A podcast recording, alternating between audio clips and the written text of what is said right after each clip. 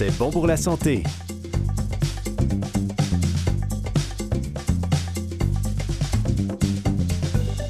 Cette semaine à l'émission, Camille Chai et François Baruel reçoivent Jérémy Moreau, doctorant en neurosciences de l'Institut neurologique de Montréal et de l'Hôpital de Montréal pour enfants, pour en apprendre plus sur l'épilepsie chez les enfants, et la docteure Catherine Hervois-Hébert, pédiatre au CHU Sainte-Justine, vient démystifier la fièvre chez les enfants.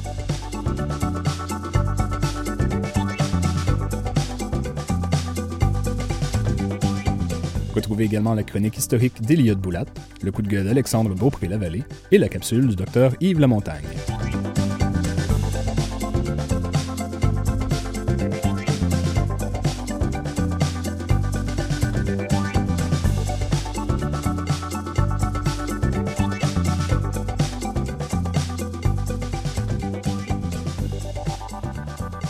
Vous êtes avec nous sur C'est bon pour la santé avec Camille Chai et François Baruel et nous recevons maintenant Jérémy Moreau qui est doctorant en neurosciences de l'Institut neurologique de Montréal et de l'Hôpital de Montréal pour les enfants. Et euh, nous l'avions déjà reçu auparavant, mais il nous restait beaucoup de choses à dire Mhm. et il est très disert et il a beaucoup de choses à partager parce qu'il il connaît énormément de choses. Et là, cette fois-ci, les questions nous qu'il nous- qu'on se posait, c'était l'épilepsie, la différence entre l'épilepsie chez les enfants et l'épilepsie chez les adultes. Est-ce que l'épilepsie chez les enfants est particulière ou, est-ce que c'est dû à une, seulement une anomalie? C'est ça, donc les causes de l'épilepsie chez les enfants sont différentes que chez les adultes, et puis dans les différents groupes d'âge aussi.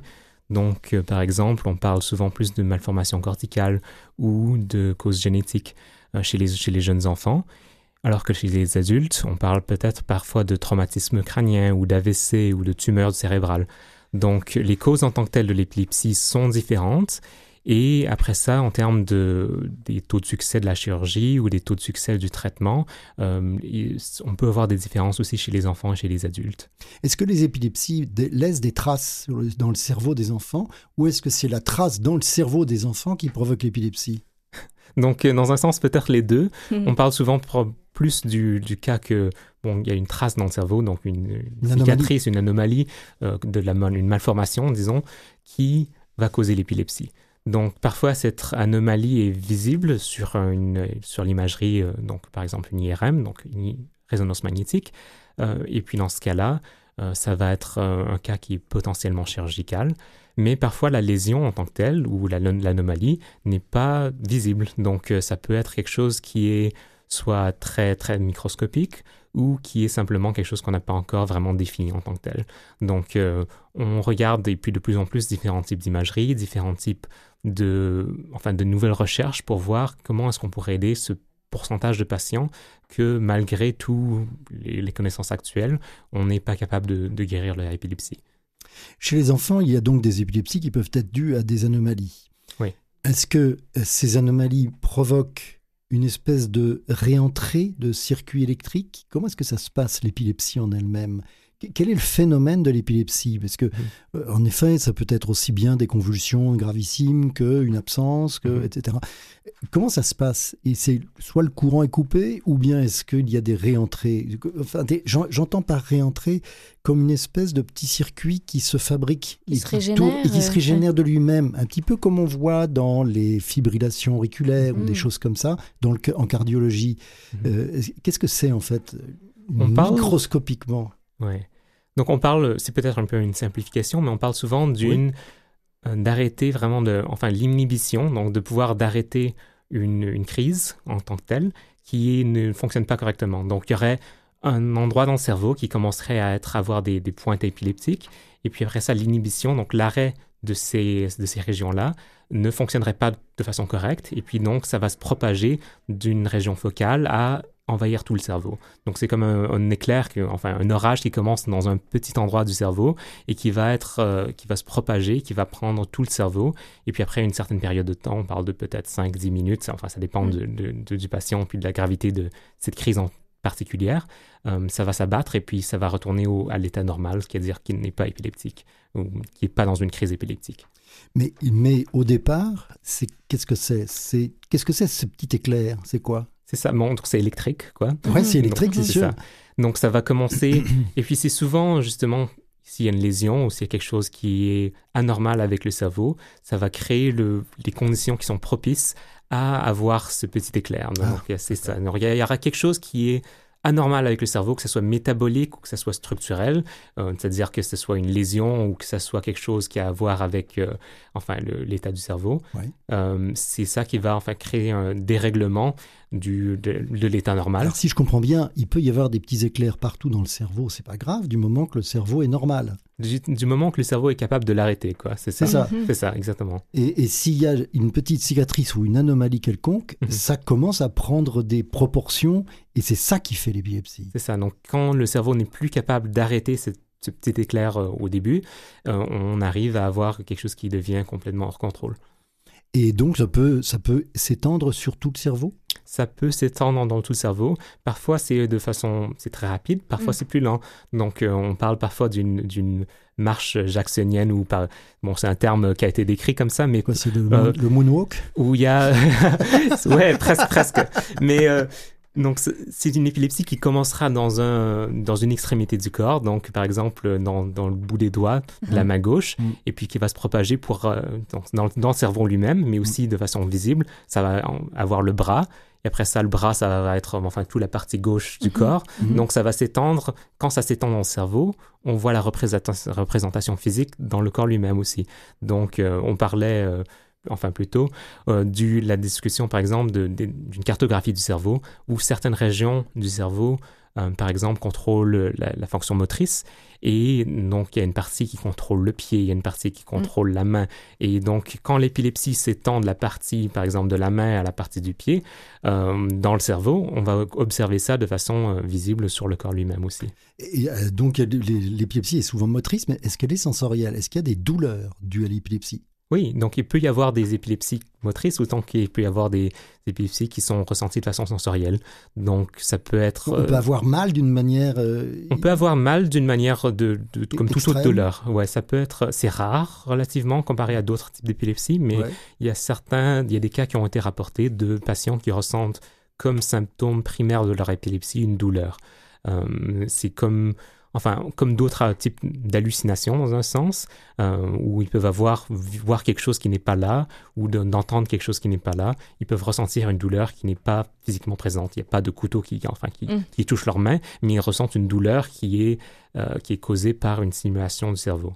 D'ailleurs, on le voit dans, le, dans, le, dans la vidéo du docteur Penfield, où on voit la femme à qui qu'on stimule, elle dit Ah, mais vous me versez de l'eau froide sur la main gauche.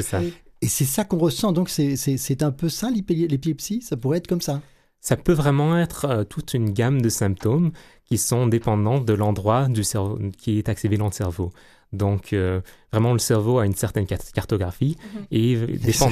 C'était pas. C'est ça. C'est impressionnant. Est-ce que par exemple après une, opération au cerveau, est-ce que le QI d'une personne pourrait changer, soit, soit, à la hausse, soit à la baisse donc, enfin, ça, dépend de ce qu'on regarde spécifiquement avec le QI, mais et de quelle région du cerveau, bien sûr, qu'on enlève. Euh, il y a un patient très célèbre, d'ailleurs, qui a été investigué par, par Brenda Milner à Montréal, euh, qui est le patient HM, qui avait eu une résection, justement, des, de l'hippocampe, qui est une région du cerveau qui est très importante pour la mémoire. Mais généralement, la, la résection est faite seulement d'un côté du cerveau ce patient-là a eu la malchance d'être le premier dans, le, dans, lequel ils ont essayé d'enlever les deux hippocampes.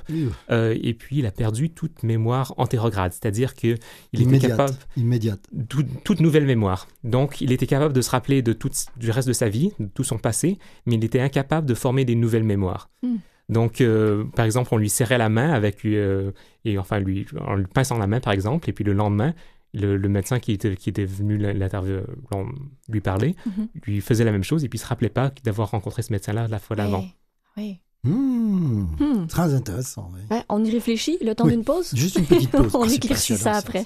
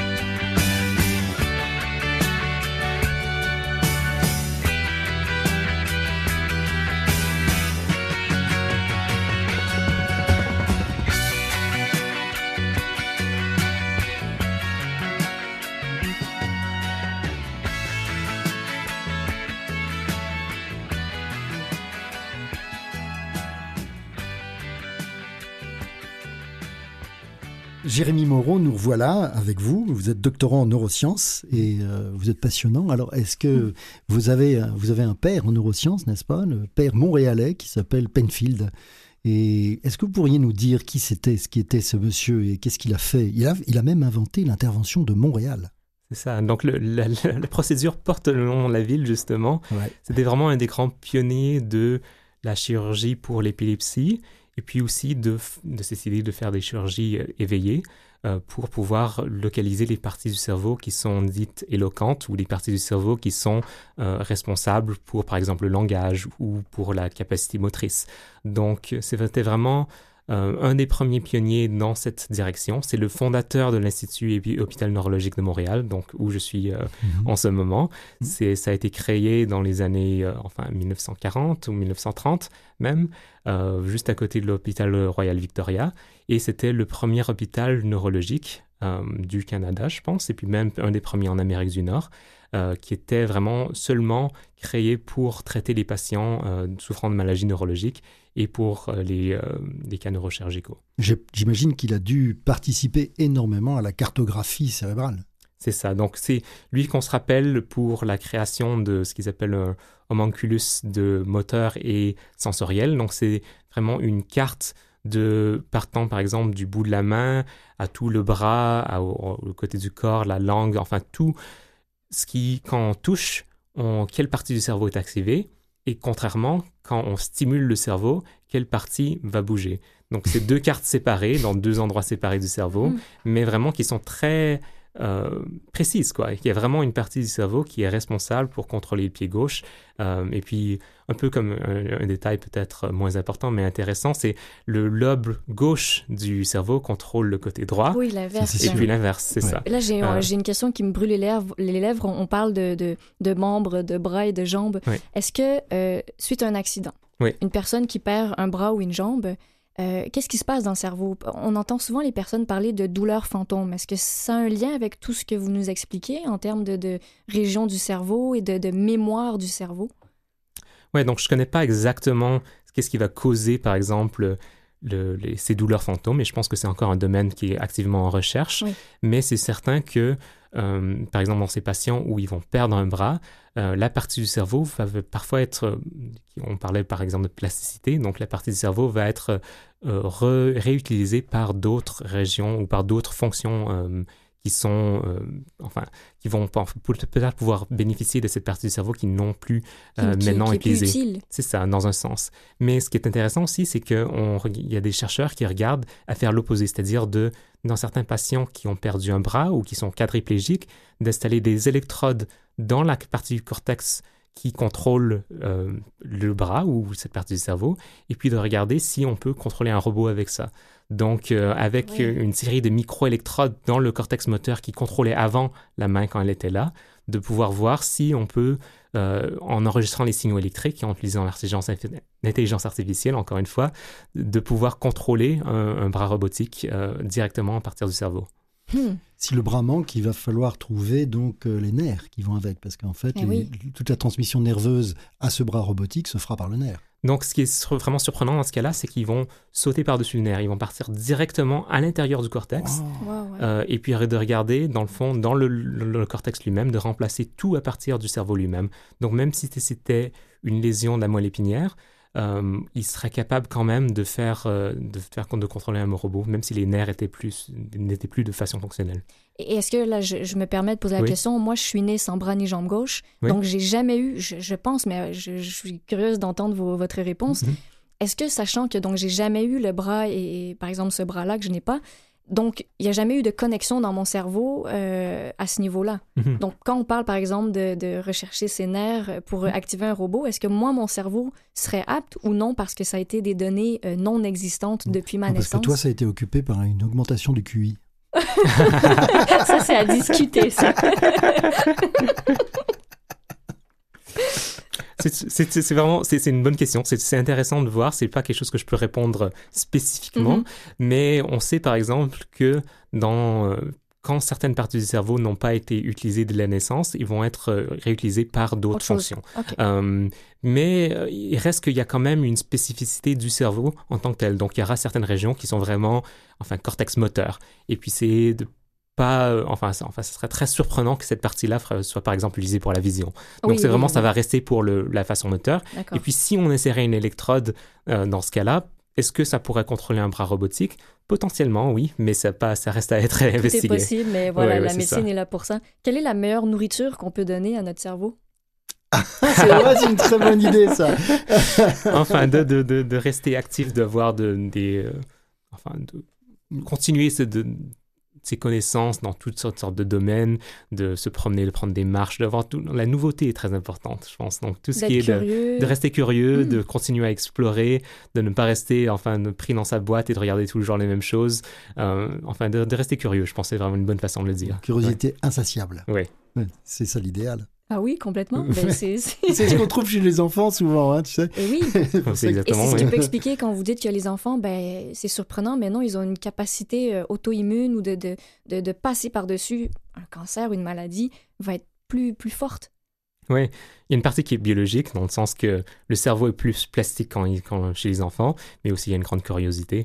Euh, quand on regarde les, quand on parlait d'épilepsie aussi, les, chez les très jeunes enfants, dans certains cas, ils vont, pour, euh, pour guérir l'épilepsie, faire ce qu'on appelle une hémisphérectomie ou une hémisphérotomie, donc une disconnexion du cerveau, d'une hémisphère entière du cerveau, de, l'hémisphère opposé. Mhm. Euh, et dans ces patients-là, ils peuvent développer de façon qui est qui sont presque normales. Et ces gens peuvent aller à l'université.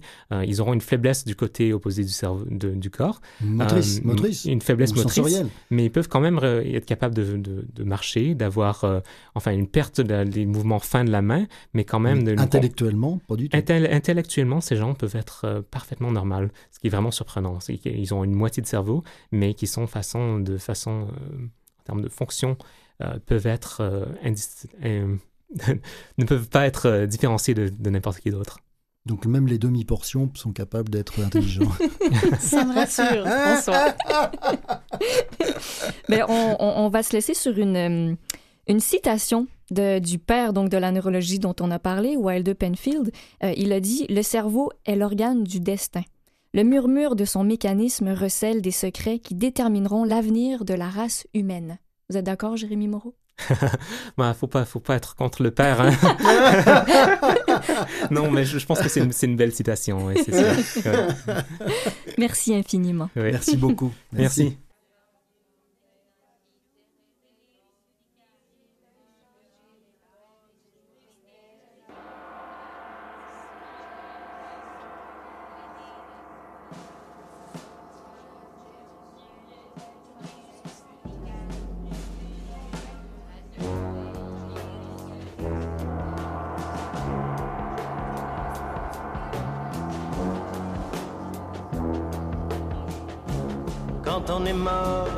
C'est qu'on est mort.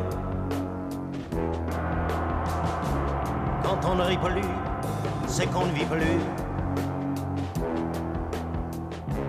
Quand j'aurai coupé la ficelle, mettez-moi dans une poubelle.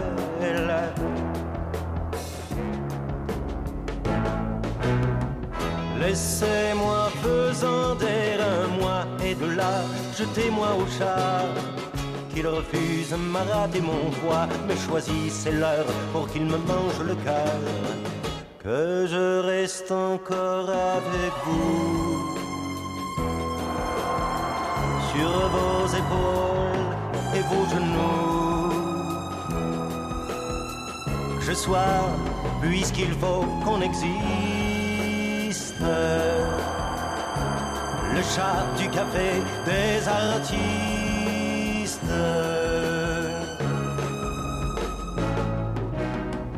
Et si le pain vient à manquer, je serai là et n'hésitez pas. Brisez-moi les pattes et le cou, et puis mangez-moi à même le chat. Ce ne sera pas la première fois qu'on aura mangé un artiste.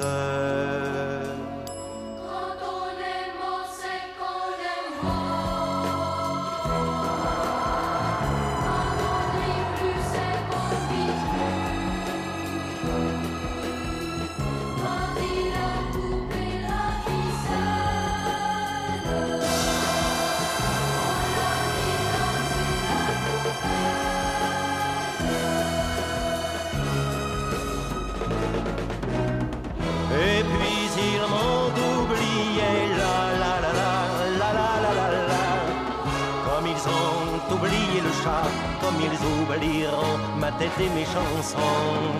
Ce ne sera pas la dernière fois que l'on oubliera un artiste.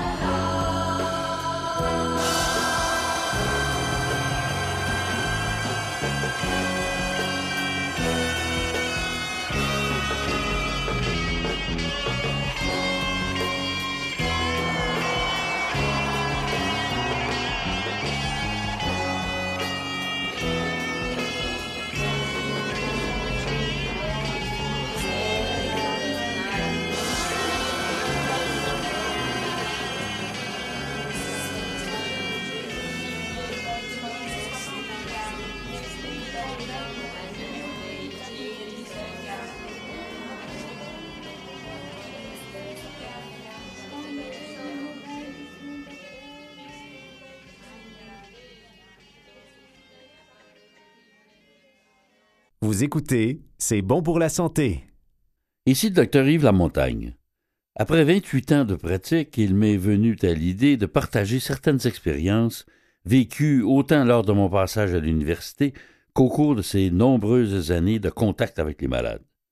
Certaines histoires sont humoristiques, d'autres m'ont donné des leçons de vie, et d'autres enfin soulèvent encore en moi des émotions très intenses. Ayant cessé mes activités cliniques depuis quelques années, je crois avoir maintenant la distance nécessaire pour pouvoir vous faire des confidences. Les personnages de chaque histoire portent des noms fictifs afin que soit préservé l'anonymat de tous ces gens que j'ai rencontrés au cours de ma carrière et qui m'ont fait rire ou pleurer, mais surtout qui m'ont tellement appris sur la vie. En voici une.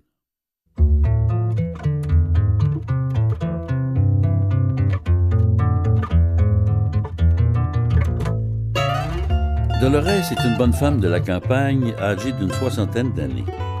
Elle consulte pour des pertes vaginales. Je me retrouve cette fois avec deux étudiants, Louis et Jacinthe, dans un cubicule de la clinique externe. Je demande à Louis de remplir le questionnaire. Bonjour, madame. Pourquoi venez-vous nous voir? Dolores ne dit pas un mot. Louis pose sa question une deuxième fois et de nouveau aucune réponse. Nous nous regardons et Louis fait une troisième tentative. C'est alors que Dolores nous dit Je viens du bas du fleuve, je suis sourde, et je ne peux lire sur vos lèvres à cause de votre accent. Louis répète donc sa question, mais un peu plus fort. Dolores lui dit Parlez plus fort. Je vous ai dit que j'étais sourde. C'est alors que Louis se met à crier à toute-tête Très bien. Alors, pourquoi venez-vous nous voir Ah, là, je vous comprends. C'est pour mes parts. Devant l'accent de Dolores, Louis se met à sourire et lui crie Quelle couleur sont vos partes? Vart, dit-elle. Comme les cloisons entre les cabines sont constituées de demi-murs et que tout le monde de la clinique nous entend crier à pleine tête, un fou rire général nous fait tous esclaffer. Dolores ajoute alors, sans perdre une minute, Je parle fort et je parle drôle, mais quand je comprends, je peux m'exprimer clairement. Après lui avoir prescrit un traitement, nous aidons Dolores à se relever de la table d'examen et nous la conduisons à la salle d'attente où se trouve sa fille. À l'arrivée de Dolores, sa fille s'empresse de lui crier elle aussi Piment, ils ont-tu réglé tes partes vertes En plus de rencontrer deux dames rieuses et fort sympathiques, nous venons d'enrichir notre vocabulaire médical de deux nouveaux mots. Voilà pourquoi Molière a dit Quand on se fait entendre, on parle toujours bien. Bonjour, je m'appelle Alexandre Beaupré et l'opinion qui suit reflète mes idées et pas nécessairement celle de Canal M, de Vue et Voix, de l'équipe en ondes ou même de mon employeur, tant qu'à être. Tous les lundis, je commente l'actualité en éducation et l'émission au quotidien. C'est ma spécialité, je suis professeur en administration de l'éducation. Mais la chronique d'aujourd'hui se veut plutôt une réponse au besoin de lâcher un coup de gueule après des années d'observation de l'espèce humaine et surtout de l'espèce humaine lorsqu'elle est confrontée à l'inconnu, à un inconnu, les problèmes de santé mentale. Pour des raisons qui me sont propres, j'ai eu l'occasion de côtoyer des intervenants, des experts et des professionnels provenant de tous les recoins de la santé médecine, psychiatrie, médecine d'assurance, soutien psychologique, pharmacie, kinésiologie, ergothérapie et j'en passe.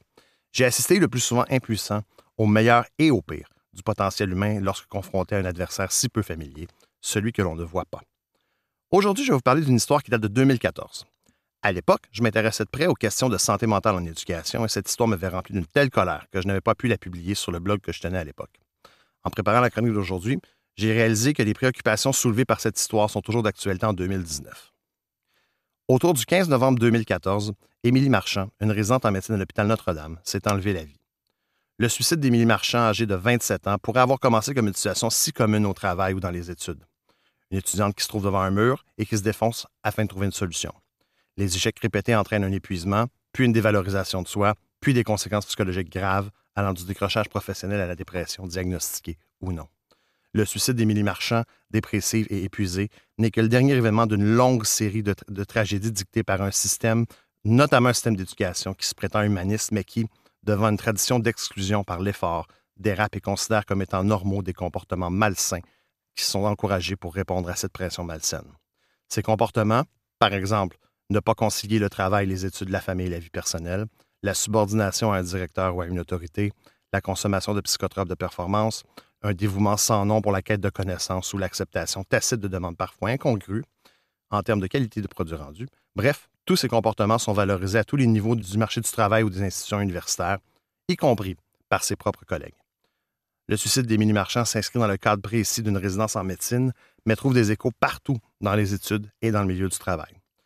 Dans le milieu universitaire, on va par exemple parler d'organismes subventionnaires qui, par manque de ressources, vont créer une compétition où l'écart entre la dernière personne financée et la première personne non financée s'explique difficilement et cause plus de questionnements identitaires qu'autre chose. On a des institutions d'enseignement qui récompensent financièrement ceux et celles qui, avec leur comportement malsain, répondent à des attentes démesurées par rapport aux objectifs originaux de la formation, juste pour encourager les étudiants à se dépasser. Je me sens le gros chevron. Des professeurs superviseurs qui vont chercher à répliquer sur leurs étudiants la même pression qu'ils ont subie dans leur jeune temps, sans qu'il y ait de valeur ajoutée au travail produit ou au développement intellectuel.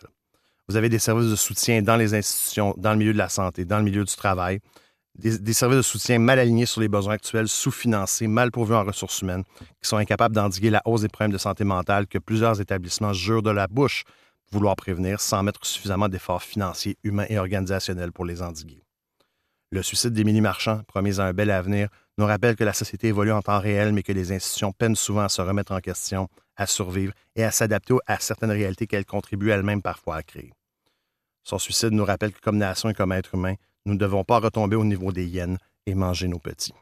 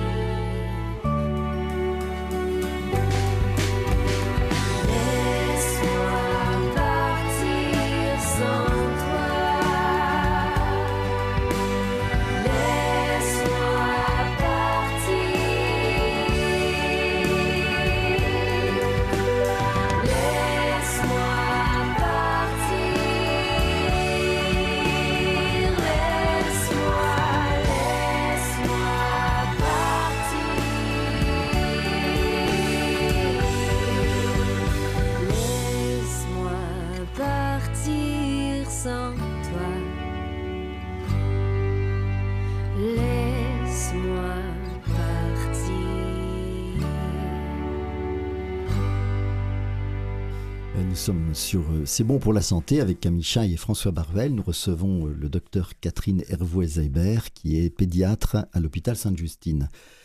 Et nous voulions lui poser la question qui euh, est toujours, qui change en permanence, c'est la fièvre, la température. L'enfant a de la fièvre. Il y a des risques. Hein. les premiers risques, on, parlait de la convulsion. Hmm. Oui, en fait, euh, à partir il y a de quelle des risques. température? La fièvre elle-même, elle n'est pas. Euh, euh, la fièvre elle-même n'est pas quelque chose de, dangereux. et donc, les risques, c'est pas les risques de la fièvre, mais bien les risques de ce qui cause la fièvre, de ah. l'infection. principalement. maintenant, vous posez la question de à partir de combien? Hmm. Pour le bébé de, de, un mois et moins, on va dire 38 rectale. Mm. Mm. Euh, et euh, pour les autres, euh, dépendamment de des sources, on va parler de 38,3 à 38,5. mais peu importe, on sait que... C'est-à-dire jusqu'à jusqu'à deux ans, en fait. oui, c'est-à-dire qu'à partir de à, partir de, de, trois mois et jusqu'à toujours, on va dire, pas jusqu'à jusqu'à l'âge adulte, on va dire 38,3, 38,5 comme ça pour dire que c'est de la fièvre. D'accord, très bien. Pour les plus de 18 ans, c'est pas ma spécialité, alors euh, j'imagine que c'est les mêmes euh, définitions, mais je... Est-ce qu'il y a des... Est-ce qu'il faut combattre la fièvre? Est-ce qu'il faut combattre la fièvre? Donc, en fait, ce qu'on veut, c'est euh, viser euh, le confort de l'enfant. Fait que euh, si la fièvre rend inconfortable, on veut combattre la fièvre. Euh, si la fièvre ne rend pas inconfortable, on n'est pas obligé de combattre la fièvre. La façon de la combattre, donc, c'est principalement avec des antipyrétiques, c'est des médicaments comme le l'acétaminophène, Tylenol, Tempra, et ou l'ibuprofène, donc Advil, Motrin, ceux-là, qu'on ne veut pas donner euh, chez les enfants de moins de six mois. Euh, mhm. voilà. Et toujours pas d'aspirine. Toujours pas d'aspirine. Et en fait, autrefois, enfin, est-ce qu'il y a une, utilité à la fièvre? Euh, Ouais. Euh, c'est-à-dire que euh, certains parlent de euh, ça veut dire qu'on est en train de combattre, etc. en fait, je ne le sais pas. Je, je, pense que c'est un symptôme qui montre que le corps est en train de combattre. Est-ce qu'il faut, est-ce qu'il faut que la fièvre oui, soit présente pour combattre? Je pense pas parce qu'on on, traite les, on traite la fièvre, puis les enfants passent quand même au travers de leur infection. Donc, mhm. je pense qu'on on peut tout à fait tranquillement leur donner euh, des antipyrétiques et euh, se dire qu'ils vont quand même guérir de leur maladie. Est-ce qu'il n'y a pas d'autre moyen de les, de, les, de les refroidir, si je puis dire? C'est-à-dire, en fait, euh, est-ce qu'on on peut faire des enveloppements froids, des choses comme ça? Je pense que ça, ça rend les enfants plutôt inconfortables et que c'est euh, c'est pas nécessairement quelque chose d'utile. Donc euh, tout, tout, ce qui est bain froid, euh, euh les, gens, les, enfants vont se mettre à grelotter, puis en fait ça va finir par réaugmenter la température. Ah, voilà. Je pense pas que c'est mm. et, et c'est inconfortable. Quand vous avez la grippe là, puis que vous êtes en train de grelotter puis frissonner, ce que vous avez envie, c'est d'avoir une grosse couverture sur vous et pas le contraire. Mais c'est ce qu'on peut faire. Donc l'enfant va briller son, pardon, le parent va briller l'enfant ou c'est mieux de le garder Peut-être pas trop. En fait, on veut euh, peut-être euh, essayer qu'il soit pas trop habillé pour justement pouvoir euh, évacuer un peu la chaleur, mais pas, pas non plus aller le, mettre. ouais, c'est ça, le mettre dans le courant d'air ou dans le bain froid. Là. Hmm. C'est... Trouver l'équilibre, le juste milieu. C'est des, les méthodes pour, pour refroidir là, qui sont plus extrêmes. On fait ça à l'hôpital pour des, des fièvres extrêmes. Là. Je dirais que c'est ah, pas des choses que justement, pas des choses qu'on allons de ce côté-là où il y avait toujours cette angoisse de, en pédiatrie quand j'étais médecin généraliste, euh, c'était toujours la, peur de la convulsion. Ouais.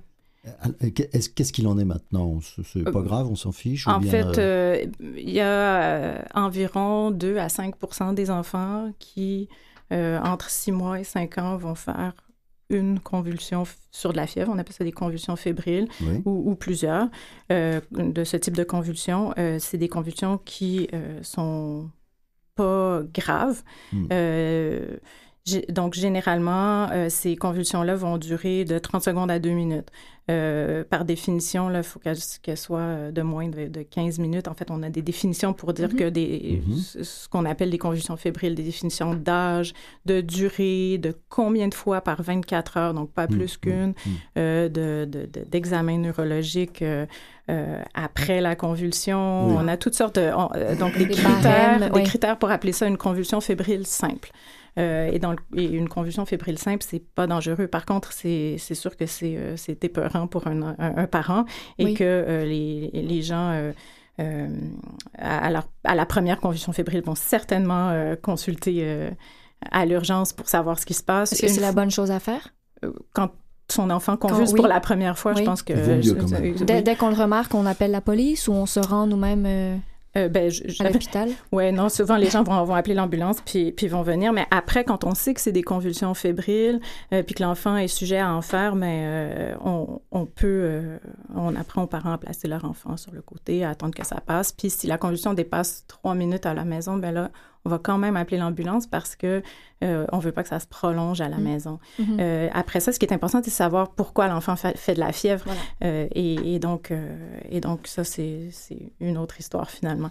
Mais la convulsion fébrile, est-ce qu'on peut l'éviter? En fait, généralement, ce qu'on voit, c'est que la convulsion va être la première manifestation de la maladie de la fièvre. Donc, souvent, les parents ne savaient même pas que leur enfant faisait de la fièvre au moment de la convulsion fébrile. Ah oui, c'est après que la, la, fièvre, euh, euh ben, après, on prend la température, puis c'est là mm. qu'on on apprend.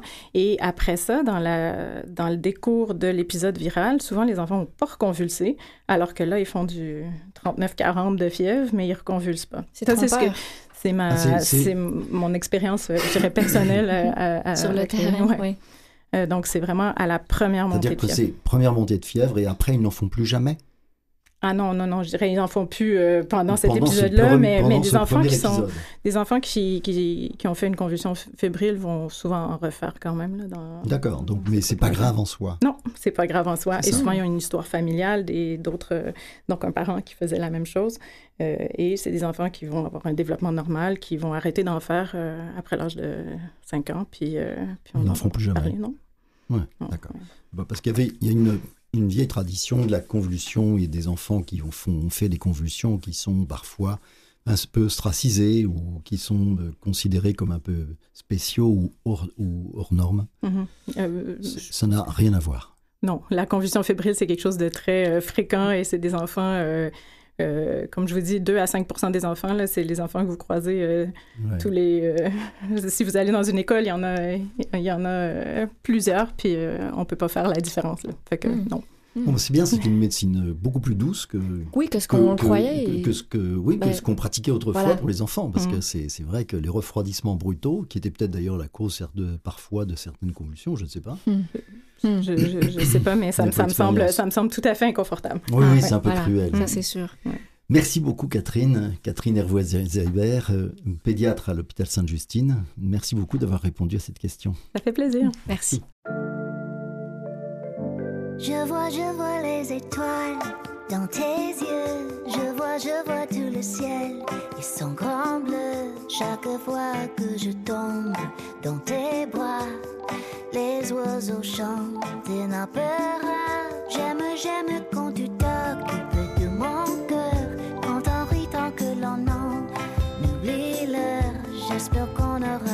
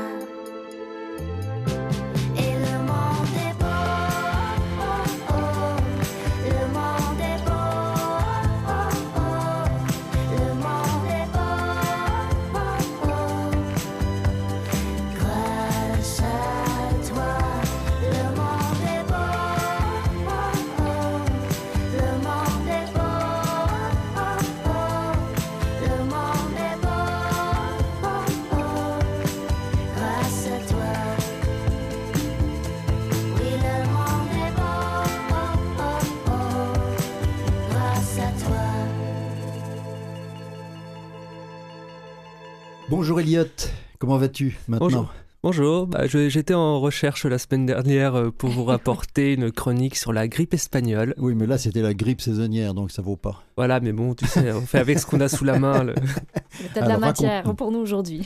Voilà. Donc ça, donc aujourd'hui c'est la grippe espagnole. On parle de la grippe espagnole, de la grande épidémie de Oui, celle qui a 1918-1919. fait, euh, presque 100 millions de morts. Alors, c'est selon les décomptes, on va en parler. Alors, juste avant de commencer, je vais faire un petit rappel d'où vient le mot grippe, en fait.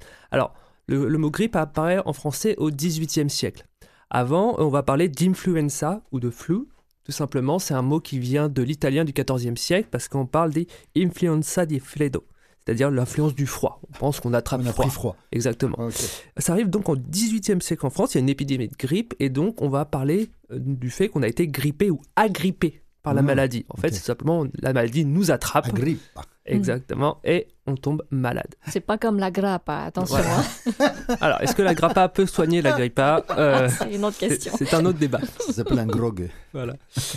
Alors, avant de parler plus précisément de la grippe espagnole, j'aimerais euh, citer rapidement euh, Émile Duclos, qui est tout simplement le successeur de Pasteur à l'Institut Pasteur au début du XXe siècle, qui lui parle des, pour toute maladie ou toute épidémie, ces deux éléments sont toujours le fruit de la rupture de l'équilibre entre l'agent pathogène et les populations humaines qu'il est susceptible d'infecter. En fait, lorsqu'on a une épidémie, une pandémie, vraiment une maladie qui se va se répandre extrêmement rapidement dans de larges proportions de la population, c'est souvent dû soit à un bouleversement du milieu, soit une mutation du- de la maladie elle-même, et surtout la mise en contact d'espaces distants qui vont tout simplement faire que les personnes qui vont attraper la maladie n'ont pas les défenses immunitaires généralement adéquates à Mhm. cette maladie. Mhm. Par exemple, pour la grippe espagnole, on aura un cas de virus H1N1, Ouais. enfin, dérivé du H1N1, qui, est, euh, dont on a connu H5N1 en 2003 avec la grippe aviaire. Mhm. Hein, c'est ce type de grippe, et simplement, bah, faut C'est rappeler l'ancêtre en fait. c'est l'ancêtre, exactement. Et il faut rappeler qu'à la période dont on va parler, donc au début du XXe siècle, bah, les connexions sont extrêmement nombreuses.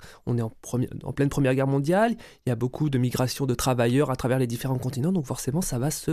Et de soldats. et de soldats, et tout ça va se diffuser extrêmement vite. Il y a eu d'autres cas comme ça, bah, par exemple il y a eu la grande peste noire de 1347-1348, où là ça a été les bateaux, d'abord ça venait d'Asie centrale, puis ce sont les bateaux à travers la Méditerranée qui ont essaimé port après port la maladie, et on pense qu'il y a eu quasiment 34 millions de morts, donc on a perdu 30 à 50% de la population européenne en à peine 5 ans. Donc c'était aussi une énorme épidémie à l'époque.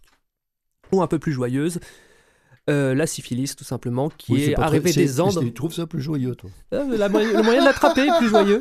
Eh bien, en fait, tout simplement, c'est venu des Andes sur les conquistadors espagnols qui l'ont ramené, en fait, Hmm. après les ça. conquêtes, qui l'ont ramené dans les ports européens et ça s'est diffusé. euh, dans Au moins le- celle-là, on, a laissé- on avait la, la pénicilline à l'origine. hein. Alors, la grippe espagnole, donc la maladie qui nous intéresse aujourd'hui, on l'appelle comme ça tout simplement parce que l'Espagne est le seul pays à l'époque qui a pu divulguer les statistiques de mortalité. Mhm. Tout simplement, on est en pleine Première Guerre mondiale, on est à la fin de la Première Guerre mondiale. La maladie touche surtout la France, l'Allemagne euh, et l'Amérique. Mais il y a une censure. Mais il y a une censure d'État, exactement, due à la guerre. Ouais. Et tout simplement, bah, on va l'appeler grippe espagnole parce que c'est l'Espagne qui a publié les chiffres de ces morts le plus rapidement. Voilà. Alors, on pense que la souche, le virus père, la souche, vient de Chine. hein. Euh, probablement via des ouvriers travaillant dans les chemins de fer. Déjà. Voilà. Bah, c'est le même type, bah, c'est à peu près de la même famille que le Oui, coronavirus en fait. hein. Ouais, ouais. Et donc la mutation par contre a eu lieu aux États-Unis. Les premiers cas vraiment ont lieu du côté de Seattle et ça se déclenche extrêmement vite. hein. On a une flambée dans la population. Alors d'autres études euh, récentes ont montré que ça peut-être aussi un foyer dans le nord de la France. On a commencé à avoir des maladies avec des symptômes qui ressemblaient dans les tranchées vers 1915-1916. D'accord. Mais tout simplement, la maladie va exploser. On va arriver à 20 à 50 millions de morts pour les, le, pour les, simplement les, la- les comptes les plus bas, jusqu'à 100 millions si on compte toutes les répercussions, parce qu'il va y avoir plusieurs flambées Mm. dans les années 20 derrière. Comme s'il avait muté. Et il a muté, il a continué. Euh, D'ailleurs, on va en 1921, euh, la SDN va créer l'ancêtre de l'OMS en fait, tout simplement pour s'occuper des répercussions de la maladie. La maladie va euh, entraîner beaucoup de monde et parmi les morts célèbres, euh, on a Franz Kafka qui va l'attraper en fait, il va faire une double pneumonie par dessus, donc ça va finir de lui détruire les poumons et il va mourir en 1924 des séquelles. Classique. Voilà. Euh, Apollinaire est mort euh, de la grippe espagnole. Woodrow Wilson l'a attrapé pendant la conférence de paix en 1919, le président américain. Ah oui. Max Weber, le grand sociologue. Euh, Edmond Rostand, aussi en, Mhm. Ah 19 oui. en 1918, est mort de la grippe espagnole. Et Egon et Edith Shelley, donc Shelley et sa femme, sont morts de la grippe espagnole. Il faut rappeler que donc ça a fait énormément de morts, plus que la Première Guerre mondiale qui a fait entre 8 et 10 millions de morts en 4 ans. La, peste, euh, pardon, la En grippe moyenne, espagnole... on, on dit 80 en fait. Ouais. C'est ça. on En moyenne, raisonnable, ça 80 millions de morts. On voit que ça fait 10 fois plus de morts que la Première Guerre mondiale Mhm. en euh, à peu près sur la même période. Ouais. Bon, eh bien écoute, espérons qu'elle ne revienne pas, que cette grippe, le coronavirus, ne soit pas justement la même chose, que Mhm. ça ne- on n'en arrive pas à ça. Ça me paraît quand même beaucoup moins dangereux d'ailleurs et beaucoup moins mortel que la grippe espagnole. hein, Ça le- l'est beaucoup moins. Ouais, c'est euh, 2% on lit les quand ça. même, hein, Il faut aussi 2%. se rappeler que là, cette, cette maladie a, a frappé des espaces qui étaient en guerre, en pénurie. Euh, Et dans des mauvais dans états des mauvaises de conditions sanitaires santé. et de santé générale. Donc euh, les gens sont un peu plus en forme aujourd'hui euh, à l'échelle à l'échelle mondiale. Sauf en Afrique. Sauf en Afrique. Merci beaucoup. Merci, Elliot. Merci Elliot.